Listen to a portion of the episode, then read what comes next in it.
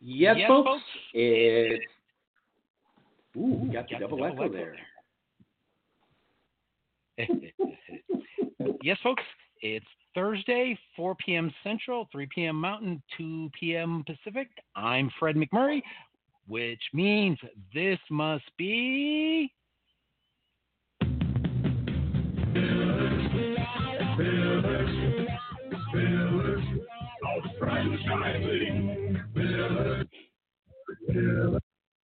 So I'm with my co-host Ray Pillar. Uh, Rebecca Monet was supposed to be here, but she's stuck in traffic. How you doing, Ray?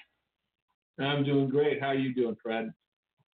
A lot less stressed than normal, my friend. Other than that short Well, little that's double refreshing. Yeah, amazing, isn't it? So, who's our guest today? Our guest is Nat Truitt. Did I did I nail it, Nat? You're in the ballpark. Yeah, Truett.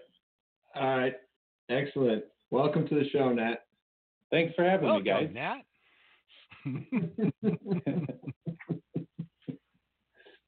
so, since there's just the three of us, the first question always is, "Where are you?" and "What's the weather like?" Oh, yeah, I'm in the uh, western suburbs of Chicago, out in Glen Ellyn, and today is uh, right around 34 degrees.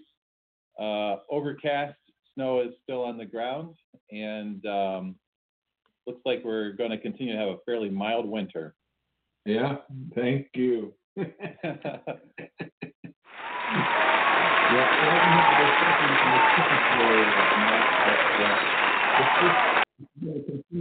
The summer, does that mean we're going to have a hot summer?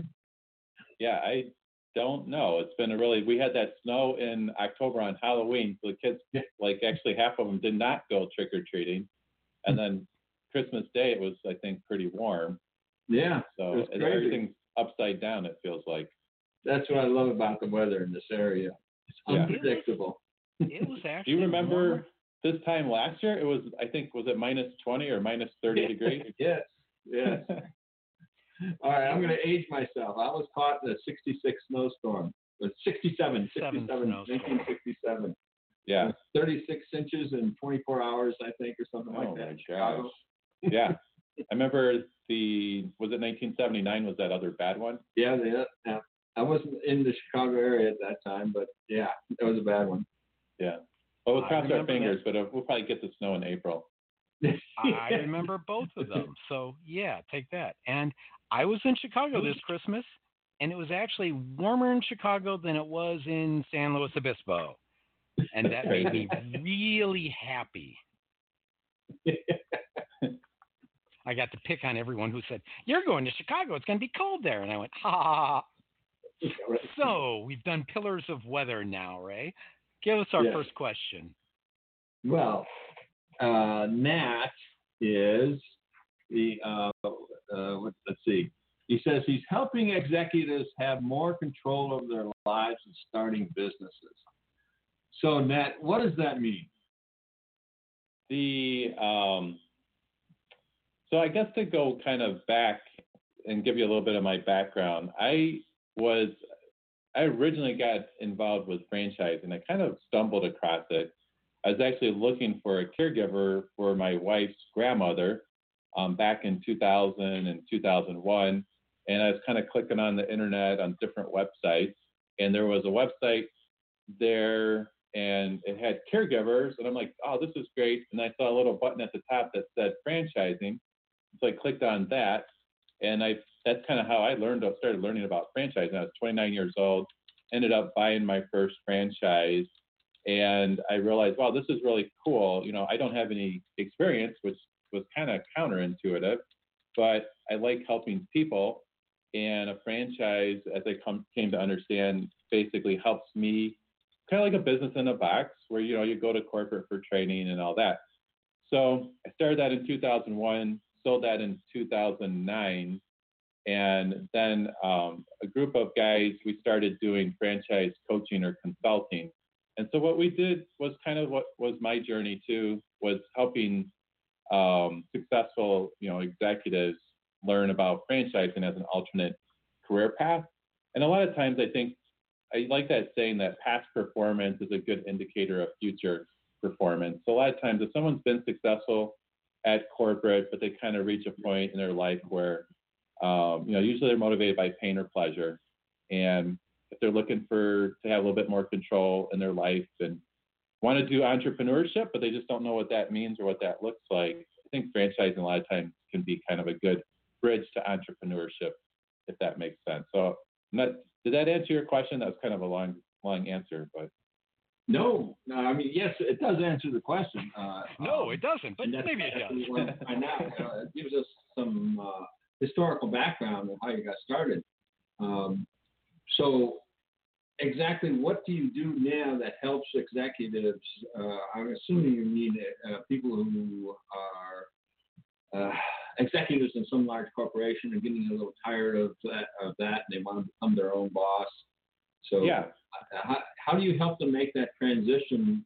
Because it's it's it's not e- it's not an easy transition. I mean, because as an executive, you pretty much have the company uh, surrounding you to, to help you out with things you uh, that, that you need. But all of a sudden, if you find yourself on your own, how does that how how do you help them make that transition? you know, um, do you did you ever work with like an executive recruiter or headhunter when you're at corporate? Uh, that uh, you know, I don't think I ever did. Okay. Yeah, but I think I did hire one one time. you know, So it's kind of, I like to use that as kind of an example because a lot of the guys I work with have worked with executive recruiters or headhunters in the past.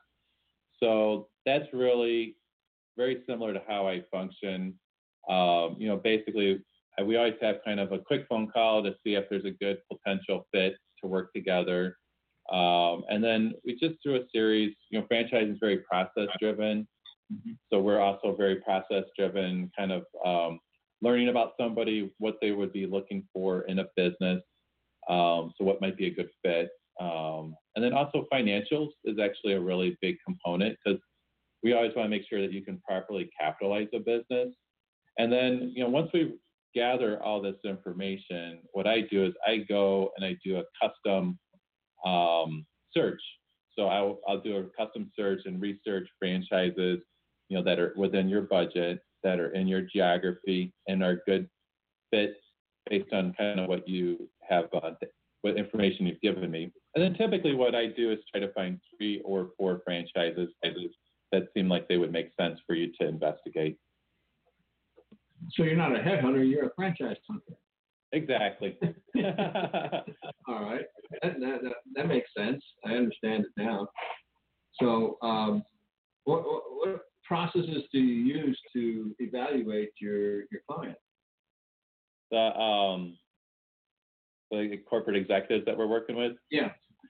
Um, you know, a lot of times it seems like they're a lot of it is pain or pleasure. You know, people are motivated by pain or pleasure. So I always feel like it's pretty important to have that conversation, and sometimes it's peeling back layers of an onion a little bit to kind of get to the real reason why somebody's motivated at this stage of their life to do something different. Um, but for sure, if we can't find any motiva- motivation, then I don't usually see people making this dramatic life change. Yeah. Um, but you know, having a conversation, just asking, you know, what's going on, tell me a little bit about, you know, your work experience and what you want to do, what you want to accomplish. Some guys really hate corporate. Um, they're just tired of being on a plane, you know, you know, traveling 80, 90 percent. Um, some people, you know, they're concerned about, you know, not having control, like they might be downsized or fired. Um, so there's that, you know, those pain points are obvious, but there's a lot of guys that are actually really motivated by what I call pleasure, where maybe they grew up in an entrepreneurial family or they just always wanted to own their own business. And so that's kind of what they're they're chasing after or they're pursuing. You know, they want to have more control, always wanted to own their own business. Um, they're just not totally sure how to do that. With franchising, you know, there's over 4,000 franchises. So it can be pretty overwhelming just to even know where to start. Yeah, yeah, definitely. Um, So, uh, so my question is, you're you're kind of touching that. What are what would you say is the number one reason people want to buy a franchise? I mean, I get that's something we've asked a lot of franchise so franchisees. So Yeah. I'm curious. There's that old saying, you know, why does somebody buy a drill, right? And the, Mhm. the um, punchline is because they want the hole. So I think a lot of times people are not buying a franchise because they want to necessarily have caregivers that help seniors or they want to have a residential maid service. They're buying it because they want what that business can give or, or um, the result of that, which is really being able to kind of call their own shots. Um, so I always joke too that entrepreneurs only work half days, and then that the punchline is uh, 12 hours a day. But you know, you have more control. You kind of choose when you want to work. You, yes, you're going to work hard, maybe 12 hours a day, but you get to have more control, create your own income stream. A lot of times I hear guys, you know, they want to create a legacy for their family. Those things are important for them. So um, it's just, I think that's why they buy a franchise. The other thing is, it kind of compresses the time that you can get started. So with a franchise, there's a playbook, right? So you're able to kind of go through the search process that might take 60 or 90 days. And then, like, if you end up, hey, I want to buy a senior care franchise, you actually could be open probably in 60 days. Or if you're like, I want to open up a uh, Jimmy John's or Sport Clips, you know, that might take nine to 12 months just based on construction. Um, but it kind of gives them a predictable path to uh, business ownership. Does that make sense, Fred? Yeah, I I kind of most of those uh, reasons I kind of lump under the phrase that um, Kristen first used, which was she was looking for she's a colleague of Ray's, but um, she was looking for work life balance. Yes.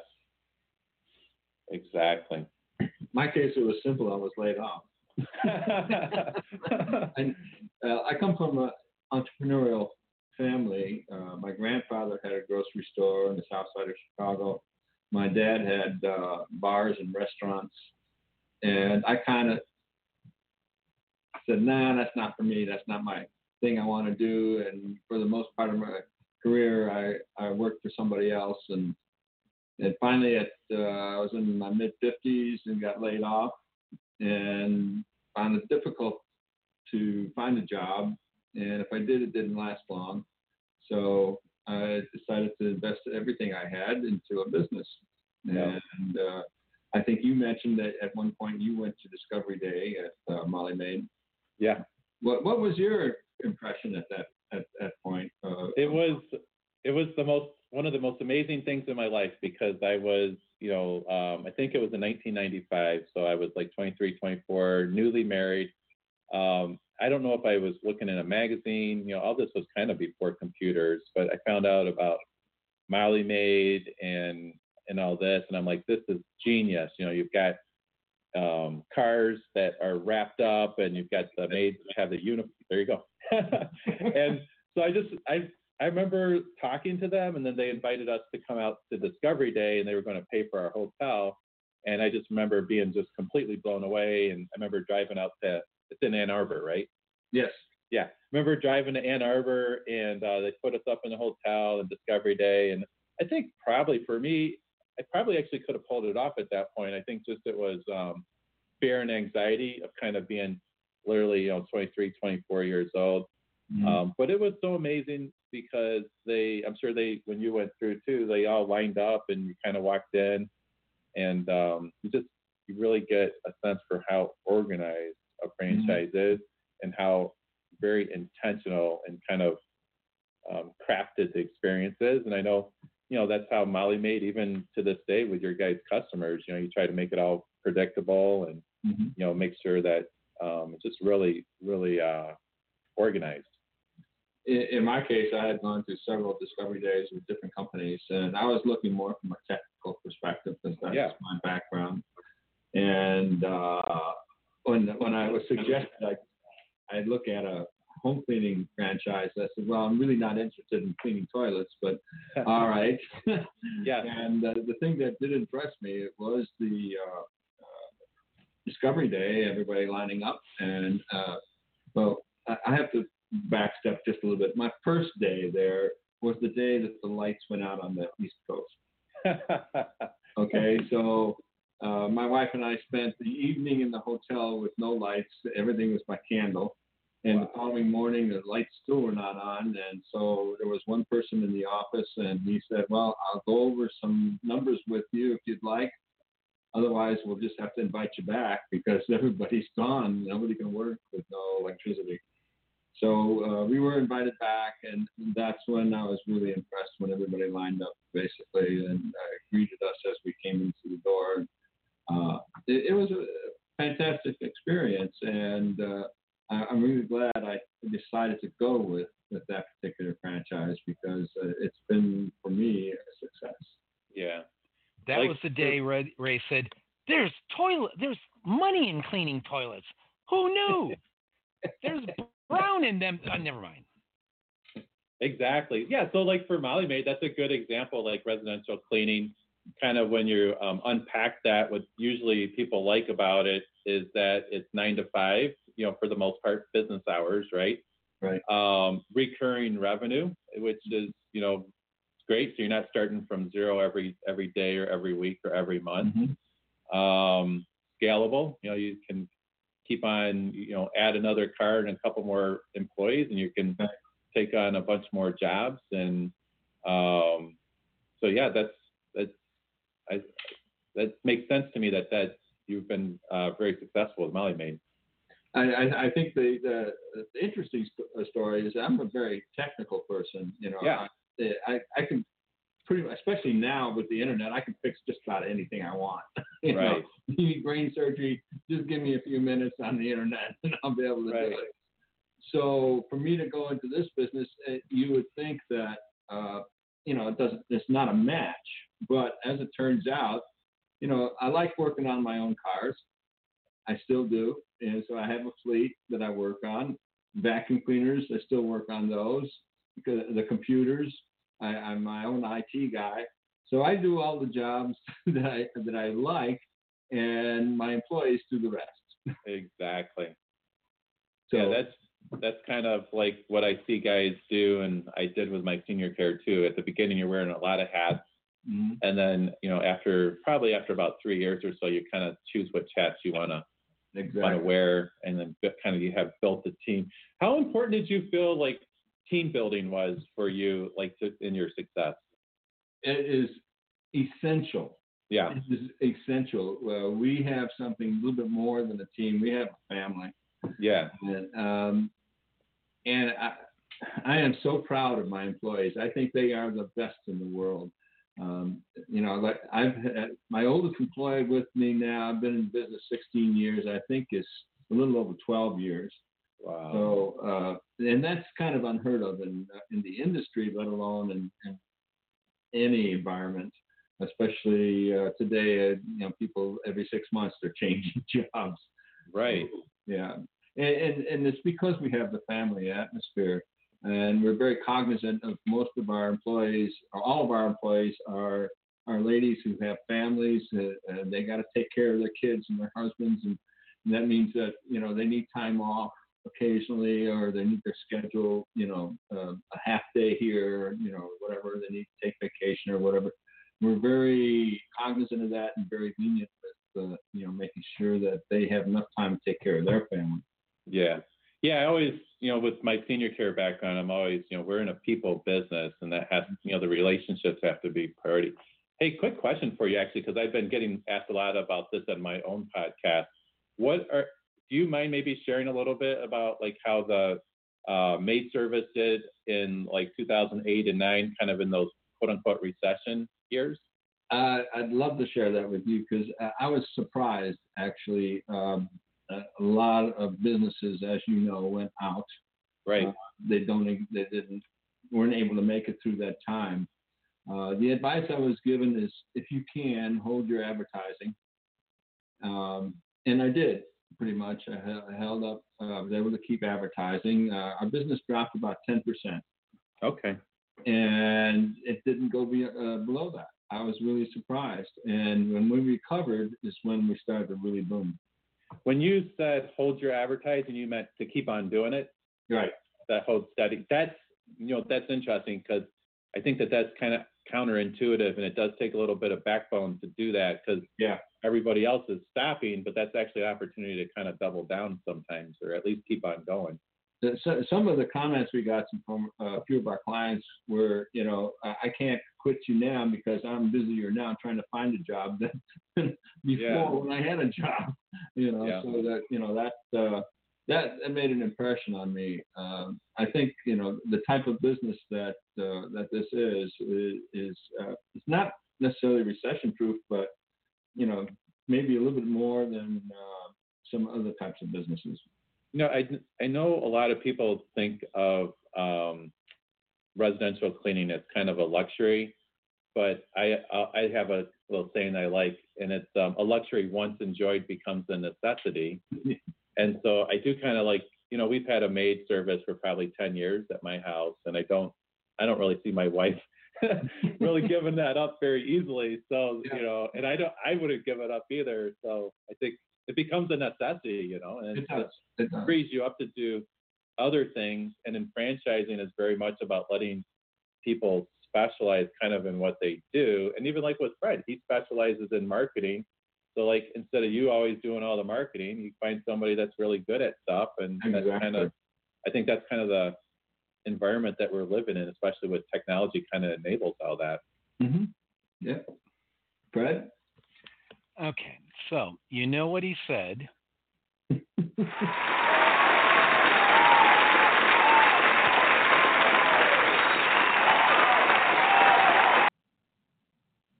So you got the first applause of the day for saying the M word. Yes. Marketing. No, marketing. Which Marketing.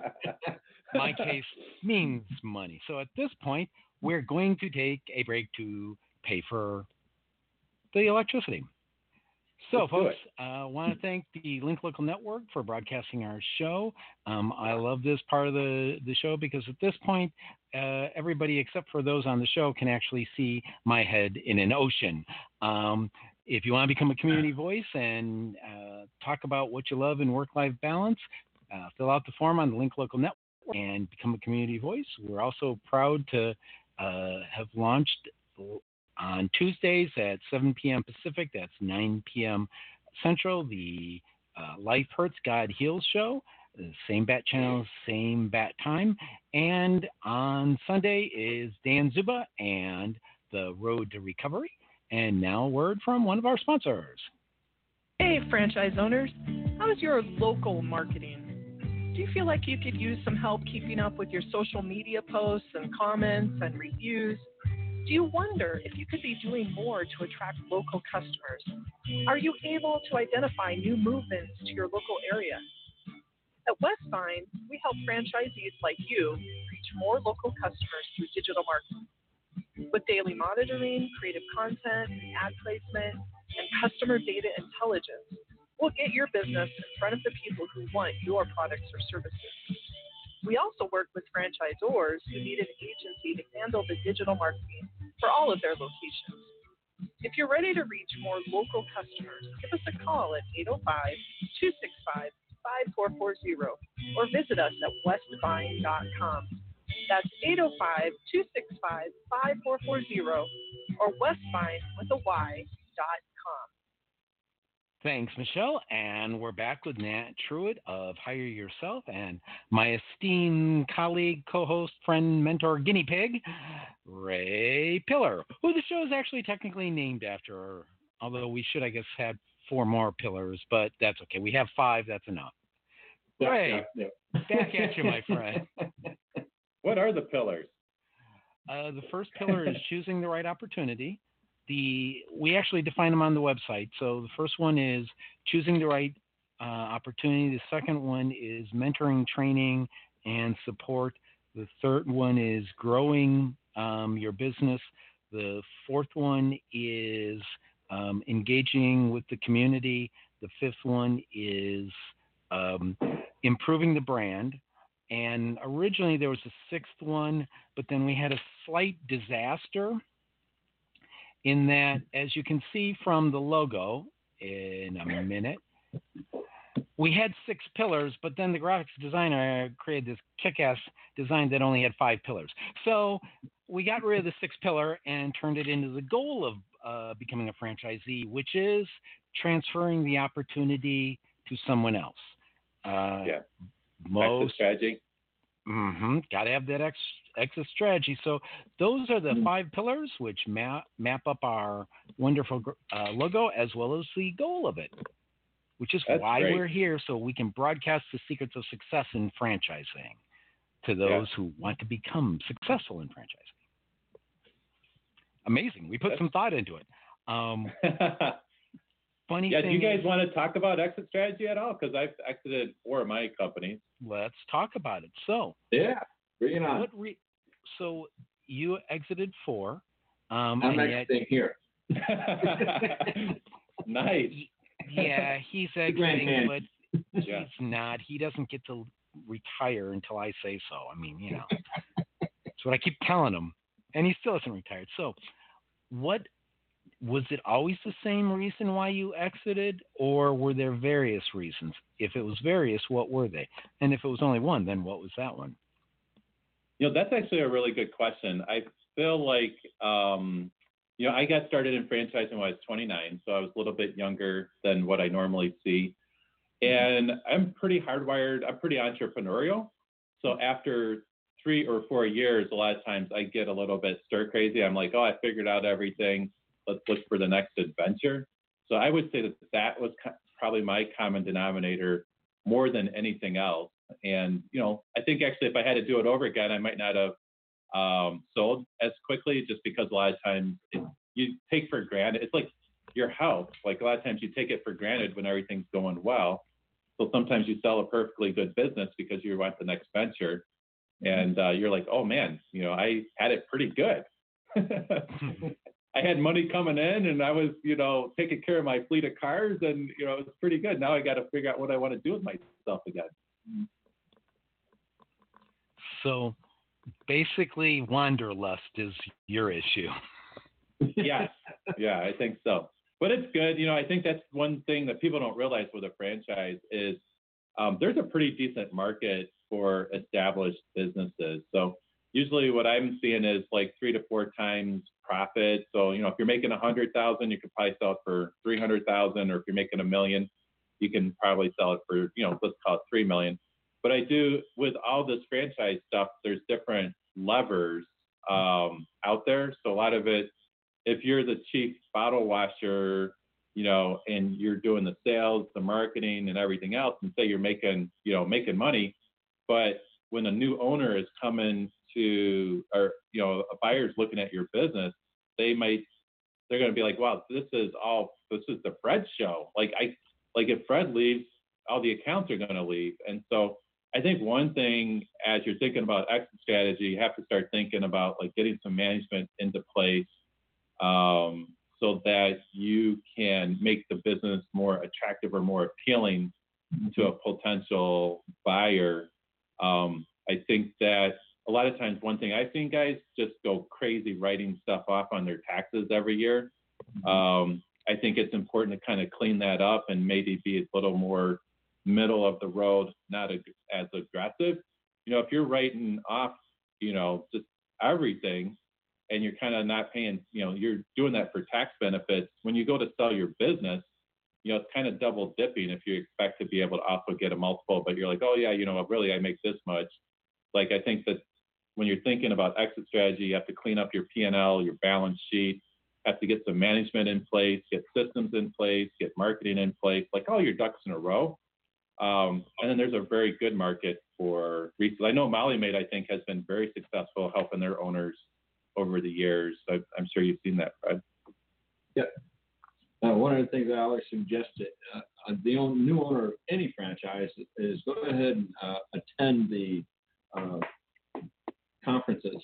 You Yeah. know, yeah, because you learn so much. I actually learn more from other owners than I do from the franchise. Not that they're not helping us, but uh, they've got to gear their information towards the beginning owner a lot Right. of times. Uh, you know, so uh, when I go when I go to these things, I, I I talk to owners who've been in business this long or are making uh, you know the same level of money that I am. So you get to really learn a lot. And Yeah. one of the things that uh, I always try to tell people, especially uh, new people is try to begin with the end in mind. And the end in mind is your strategy, the exit strategy. Yep. So you, you really got to start thinking about management. You know, who's going to take over those things that you are doing? And probably for me, the easiest way to think of that was, what don't I like to do? I give it to, you know, someone, a manager to to accomplish. Right. And I just end up doing the things I like to do. Yeah, no, that's I think that's exactly what I've seen. And you know, I work with a lot of franchises, so we have a lot of resales all the time. And ironically, it seems like the bigger businesses that are more profitable can actually get a, a better multiple because they have management in place. And so I think it, like buyers' mentality usually they're like, I want to buy cash flow because they're trying to manage their risk. Um, so they'd rather pay a little bit more for the cash flow. So I think that's you know I think even like you were saying about when the recession a little bit like I think the other thing you know when you're thinking about the end in mind you know you want to have good steady growth um, you want to have good marketing and you know people like to buy something that's kind of steadily going up Right. you know, if all of a sudden you had this huge decline, you know, that kind of always going to raise a lot of question marks in people's brains. Um, but I think the um, when I've I probably helped I've helped quite a few people buy um, established franchises over the years, and I always encourage them, like what you're saying, Ray, is to kind of follow the the process, which is have those phone calls with the franchise development team, actually go to discovery day and just experience everything. Um, and then it's interesting the peer group that you actually kind of are able to plug into. Because for me, with my senior care franchise, I made some of my lifelong friends there. Mhm. And actually, everything I've done entrepreneurial since then actually was because of just sitting at those round tables or at dinner and we're kind of brainstorming hey, what are you doing? you know, oh, you're doing emergency medical alarms. I'm going to do that too, you know, and then you just Sure. off to the races. Yeah. Yeah. So good we- stuff. um, we have an organization in the, in the Chicagoland area called the Windy, uh, yeah, Windy City uh, Cooperative, Yeah. and uh, it it encompasses, I think, I've forgotten now how many franchises. I think it's 13 or 14 franchises in the Chicagoland area. And sure, we we we have a uh, cooperative for advertising purposes, but we also get together on occasions, you know, for meetings, and then we also get together casually. Uh, Yeah. And uh, we, we talk, of course, we talk about our businesses and we learn a lot from each other, even though we're in the same area. And a lot of us have been in business, you know, for quite some time. So uh, it, it, it's a fantastic, and, there aren't too many uh, businesses that, you know, especially a business that, that's not a franchise that you can do that with. You know, Right. you don't have that type of, uh, if something's going wrong, well, how did you handle that? exactly. So uh, that, that's one of the great things about a franchise is that you will have other franchise owners that you can depend on to, to give you a hand if you need something. Uh, a small example of that is I use a particular vacuum cleaner, and I know that there's another franchise that uses that same vacuum cleaner. We ran out of bags accidentally, and you know you got to have a fresh bag. Uh, I just gave this person a call and uh, ran up there and got a you know a box of bags, and uh, we, we were we were good. And That's great. Yeah, yeah, and that's the kind of cooperation that you, you, you really rely on. You know, our need, I should say, actually, in a business. Yeah. I think the that saying you're like you're in business for yourself but not by yourself is very true. Oh yeah. You have the um, parent company that's wanting to help you be successful, and then you have your local owners, and then even uh, you know all throughout the country, a lot of times you'll connect with people that you know just at the conference and all that. Oh yeah. um, that will help you out too. There's, yeah, there's not a lot of new questions, right? There's, you can anything anything you're struggling with, someone else probably has already fig- figured it out. Yeah, yeah. A lot of times, you know, people do approach me at, at, at these uh, conventions and ask, well, you know, what did you do about this? You know, being in business for 16 years, you you come across just about everything that can happen to you. Yeah, So, uh, yeah, I, I do get asked a lot, a lot of questions. Uh, and- Everybody and knows Ray's name. itself is a good thing. What were you saying, Fred? I said everybody knows Ray's name.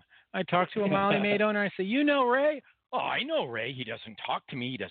He talks to you. I said, of course he talks to me. But then, you know, and then everyone asks me, "How's Ray doing? What's he doing these days?" To the point where it's like, "Am I his keeper?" But that's we won't go there. Um, I, I will say that the Molly Maid owners are definitely family-like, and they've adopted me as a Kentucky step cousin. And there are times I find it very annoying. The crazy marketing guy. Exactly. But I remember me.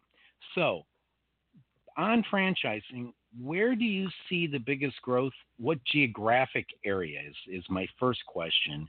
Um, do you see the biggest growth in franchi- franchises purchased? Um, yeah, geography. I, you know, we're I'm in Chicago, raised in Chicago. You're you're not in Chicago anymore, but the um, I was talking to the U-Haul guy, and he was actually saying right now, like you can get the all like all the U-Hauls are not in Chicago, you know, they're everywhere but Chicago because everybody's leaving. So I'm seeing a ton like Nashville, North Carolina, South Carolina, uh, Texas for sure, um, Phoenix. So it does seem like kind of some of those, you know, I think a lot of it, for better for worse, you know, it's politics, um, it's taxes. A lot of times, you know, there's some of these other states are more friendly, um, you know, both with politics and taxes. So people are kind of like heading out. And the weather, you know, the weather, you can't argue with nicer weather. I was talking to somebody in Nashville actually yesterday, and I'm like, we were talking about a painting franchise, and I'm like, yeah, you'd probably want to get started pretty soon so you could catch, you know, that nice summer season and all that. He's like, uh, we paint year round down here, not an issue. And I'm like, oh, oh yeah, I forgot about that. Yeah. Although uh, I think the weather has been kind of cold throughout the, the rest of the country, except down maybe southern Florida. It's been Yeah. 30s and 40s the rest of the country. yeah, yeah, it's been a, it's been such a weird, weird uh, Yeah, it has. We already did Pillars of Weather. That was in the beginning of the show. We have to say Okay. Pillars of Franchising. So, my my next question then is what do you see the top three industries that are hottest for franchises I so I personally, because of my senior care background, I always like what I call non-sexy um, businesses. So, like um, senior care, I think had we call it the silver tsunami. So there's just it's just getting ready to hit. There's um, I don't even I don't there's millions of, of uh, baby boomers that are going to need caregivers. So that's obviously hot.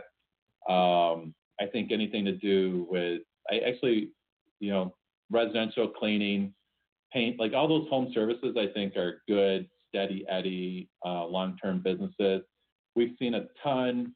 I think there's like the Orange Theory effect. So Orange Theory has been immensely successful, and I think that that's drawn just so much interest into boutique fitness. Um, and a lot of those guys are are doing really well. So that when you say what's hot, you know, fitness for sure is hot. Anything to do with wellness, I think, is hot. Um, massage, you know, even though that's been around, that those are still uh, growing quite a bit, like the massage envy and all those. Mhm. Um, trying to th- I think there we're starting to see some inno- innovative type franchises where maybe they're using technology or, or different um, uh, intellectual, you know, it's like IP or different things to do things that we weren't able to do before. So whether it's kind of in more green technology, um, I think there's quite a bit of activity. You know, we're going to start seeing in, uh, you know, we've seen a bunch in solar, but that, that's a huge, massive thing. We're getting ready to see a whole bunch more in green um, tech, I think. Okay. So one more, Ray, and then you can ask the next one. The my, my last question on the top three is: What are the three weirdest franchises you've seen lately? Ooh, that's a really good question. Um, okay, so this is kind of awkward because we're a bunch of guys, but uh, I was just at a conference and there was one called uh, Lunchbox Wax. So the idea is that ladies go over their lunch hour and get their lunchbox waxed. So, anyways, I'll just leave it at that. Where's Rebecca when we need her? that actually almost counts for all three, doesn't it? I don't know. Yeah. We're all like blushing here. we Um, got a male one that we can just balance it off so our female listeners and viewers don't say get Yeah. angry at us. Well, um, there's but there's a lot of activity in axe throwing, so that's a pretty good uh, that's Yeah. a good one Yeah. for guys. I've heard of the axe throwing ones. Yeah. And um, let's see, um, I think there was one. I've seen one that's like um, like a uh, commercial like dumpsters that actually has a porta pot welded to it. So it's, it's like a two for one. Their value proposition is like, hey, the contractor just calls one phone number, they get a dumpster and a porta pot. That's unusual. Could Yep. you clean those, Ray? No, that's uh, that's not us. we don't do dumpsters. Cleaning porta potties. I mean, residential Yeah. porta potties. Go ahead, take us take us along, Ray. Well, you, you mentioned something about growth a little bit. I, I was wondering what would you consider good growth for a franchise? Oh, that's a really Percentage. good. Yeah, that's a really good question. Um, I think for just my own businesses, you know, I mean, early on, it's kind of fun to talk about, oh, we grew by a thousand percent, or we're growing by ten percent a month, or whatever. But I think once you get past that three to five years, I think like you know, 10, 15, 20 percent growth um, per year, I think is pretty good. I like to I like to show like when you're talking about exit strategy, I like to show quarterly growth. Um, so I like the revenues to be going up each quarter. I think that tells a better story than you know. If you have a anytime you have a crater, you're going to have to kind of like you have to start explaining stuff, or else you have to wait for enough time to go by that the crater kind of goes off the back end of the PF. You know, it's four years, four years or three or four years off the P and L. Um, but you know, from my perspective, I think a nice 15, 20 percent growth over uh, year on year is pretty good. So shall we take another commercial break? Let's do it. All right. Again, want to thank Link Local Network for broadcasting our show. Uh, for those of you hanging out listening on the website, and I can see you there, um, go ahead and hit the chat button, send your questions in, or you can dial in at 323 580 5755. That's 323 580 5755. And no weird, well, no weirder questions than I would ask, which leaves you a whole lot of leg or legroom, headroom, whatever. And now, word from Nick. Ever wonder how successful business people get educated about franchise business options? The Franchise Consulting Company is a group of over 100 franchise professionals with more than 2,000 years of franchise experience. We help our clients select and investigate franchise companies. And like a realtor, our services are free of charge to you. Our fees are paid by the seller. Reach out to us to learn more and get a free copy of the Franchise MBA, the number one bestseller and highest reviewed book on Amazon in the franchise category. Our website is thefranchiseconsultingcompany.com or feel free to call us on 800 321 6072. Mm, Thanks, Nick. Here's my copy. Also, what Nick didn't mention is that if you fill out the form on the Pillars of Franchising website, you not only can get a copy of the Franchise MBA, but you can even get your own virtual reality gear. Ooh, pretty cool. So, Ray, we're back. Take your next question, my friend. Sure. Well, we talked a little bit about unusual franchises. Have you had any unusual clients that uh, maybe some guy wants to open up a lash lounge or something? You know, uh, anything like that? Um, I haven't. I don't. Most of my guys seem like they're pretty mainstream. You know, I work with a lot of um, men, but I also work with a lot of couples, um, husband and wife teams, and you know, a lot of times they're both working and they're just trying to figure out. You know, and it's inter- you know, it's always interesting to see kind of. I was just talking to a guy in um, Naperville, and they ended up buying a senior care. It was a resale in uh, Orland Park, and ended up like his wife ended up. He's like, my wife really likes this, so she's going to do that. So now he's coming back to me because now he wants a business for himself because his wife kind of like took Ah. over that one. Um, so I mean, I see I see all kinds of scenarios. Um, I've seen a lot of activity lately in private equity. You know, looking to buy you know ten million dollar type. You know, trying to package stuff up by region and buy you know big amounts of stuff. Um, so that's always kind of interesting. Um, but I think in general, I think people are pretty normal and you know have a lot of the similar kind of wants and desires. Normal people. No, hey, Fred, Fred, you're on the left coast. Nobody's normal out there. it's only here in the Midwest. That's yeah, it's probably a little easier in the Midwest sometimes. Yeah. I'm saying nothing. I don't want people with tar and feather and pitchforks and torches coming up to my door, please. Oh, question. Question from the audience. Give me a second, folks. We have a question here, so we're going to go in. Got to hit the little thingy. Nope, that's the wrong one. And uh, so the question is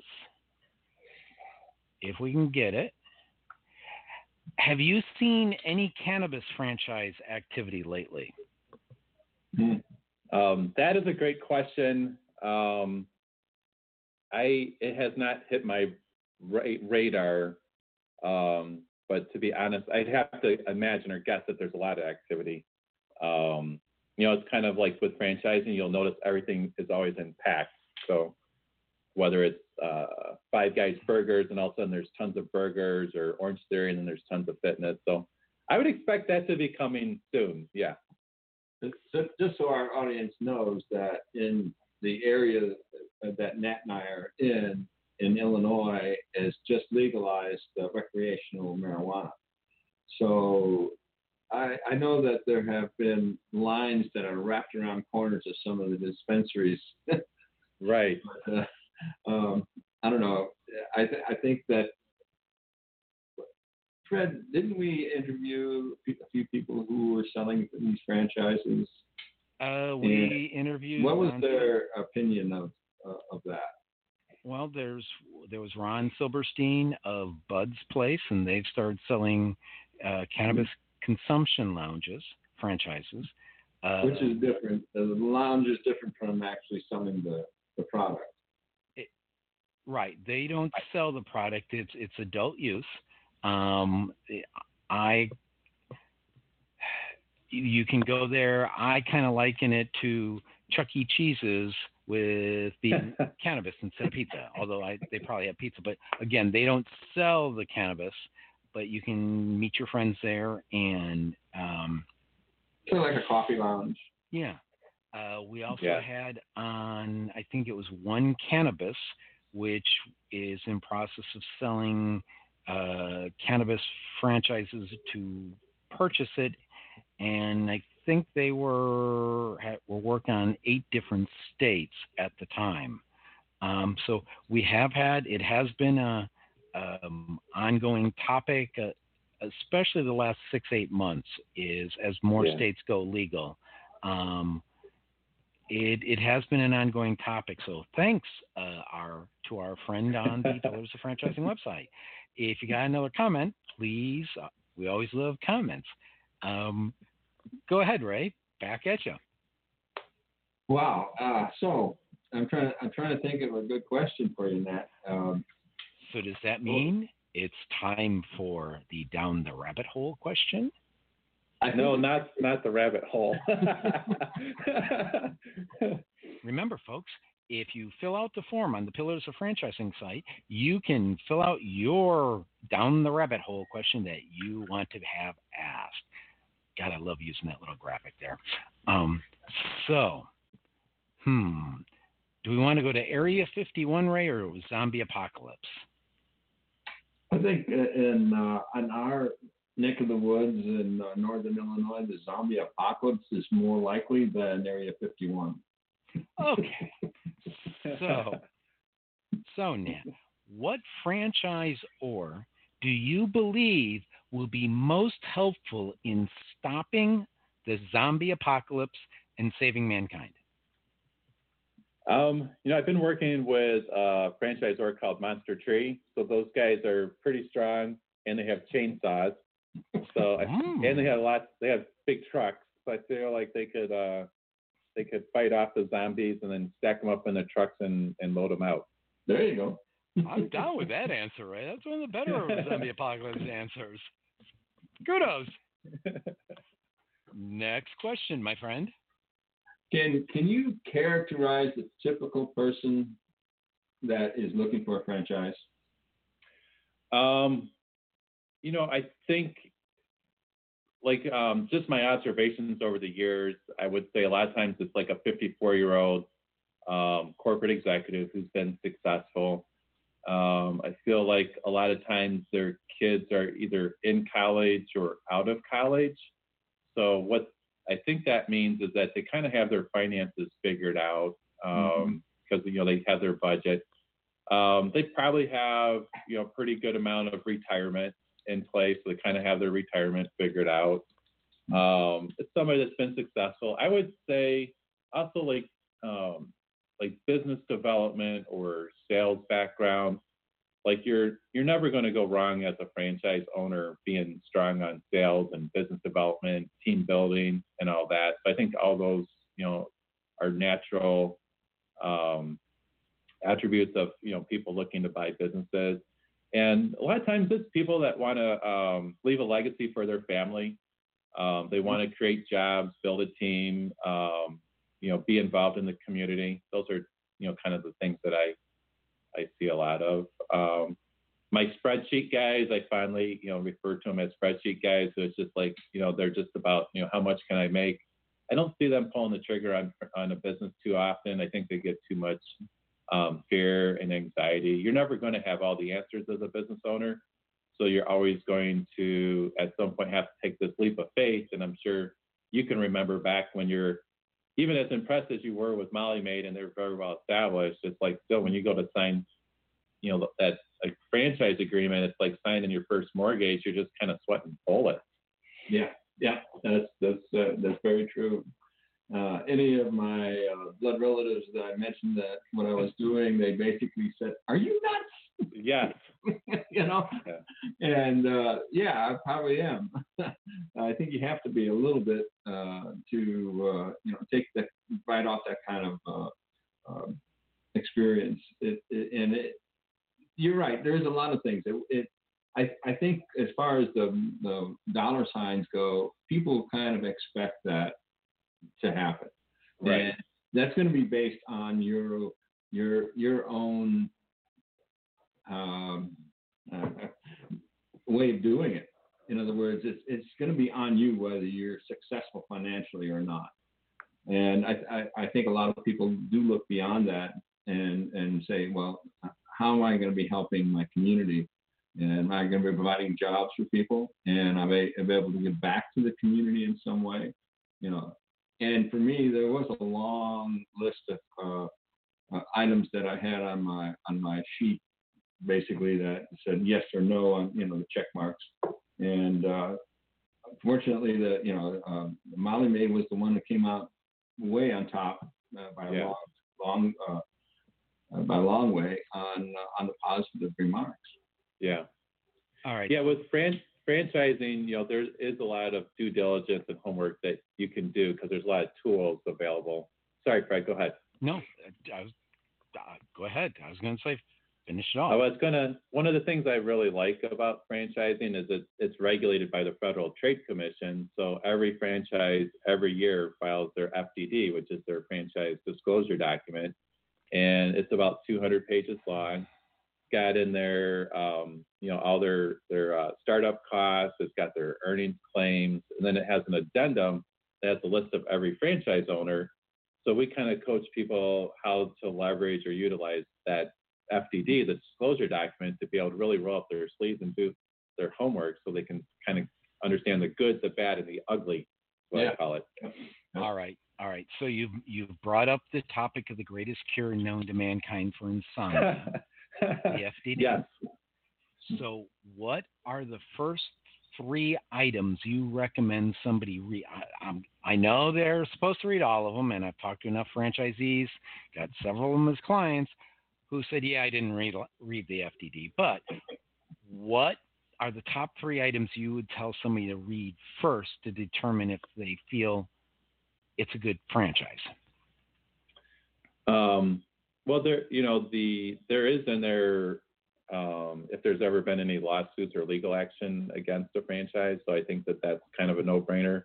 Yeah. Um, you know, that's I think what the FTC is trying to do is just try to have some level of transparency with what's going on with these franchises. I mean, there's also like a um, a, a P&L or audited financials for the franchisors, so you can always look at that and kind of see like, hey, do these guys have money in the bank or are they kind of doing this on a shoestring? Um, but it's when you're most guys are kind of thinking about like, can I afford this? How much money can I make? So that's kind of that item seven because they have that's the uh, startup cost. There's usually 20 or 30 line items. They typically have an average or um, a low, a high, and an average. So whether that's for rent or whether that's for utilities or uh, cars, uh, marketing um, is definitely going to be in their grand grand opening marketing, especially. Um, so then there's also the item 19, um, which is their earnings claim. So franchising, you know, when you think about franchising, you know, there's like the earnings claim. A lot of times they'll have um, there's a lot of data, so they can and and franchises are paying royalties off their gross revenue. Mm-hmm. So the franchisors know, you know, they have pretty good pretty good um, data on the financials. So typically the item 19 will have like top line revenue. Sometimes they sort it out to like uh, top third, middle third, bottom third. Um, so you start to be able to get some idea of the numbers. So does that answer help answer your question, Fred? That takes us into what will be my last question. But all right. Ray gets his last question, but I'll do my last question first. My goal in life, um, in having a business, is to eventually turn it over to, my grandkids. Um, so my question is, is for my grandson Max, who's now about six months old. What advice would you give him in life to being successful? Ooh, I think um, I want to, what I want to say is try a lot of things. So I think it's important to kind of be well-rounded. Uh, my boys are 12 and 15, so kind of I go through this. A lot of times they want to start specializing, you know, in baseball or specializing in this and that. Um, I think it's super important to, uh, you know, literally try a lot of things, um, hang out with your buddies, do good, do good at, do good. I'm saying do good, do well at school, um, play some sports, um, and you know this our life is you know it's a you know people and relationships. So i think you know fred you're very much a people person so i'm guessing that your grand grandkids will be too. Um, but just spend time with people get to know them and um, you know be be real. That's my i don't know. How's that i'm down with it. Okay. Ray, yeah your last question. Yeah. all right. So we've talked a lot about people thinking about getting into franchise, getting a franchise, how is the best way they can get a hold of you so you can advise them on that?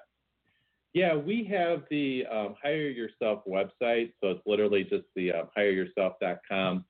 Um, we also have the Hire Yourself podcast, um, and you know we're just trying to be educational. That's kind of always our approach is make it educational for people.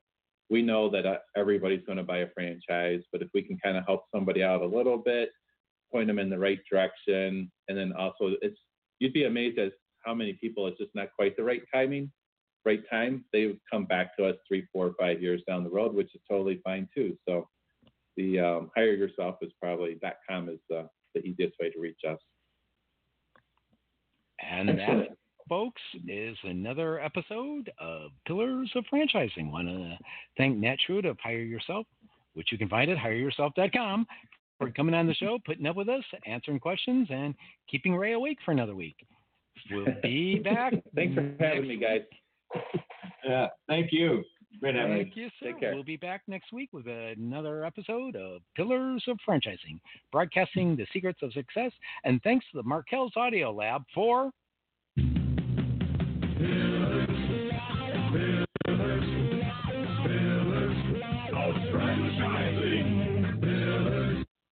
Pillars, pillars,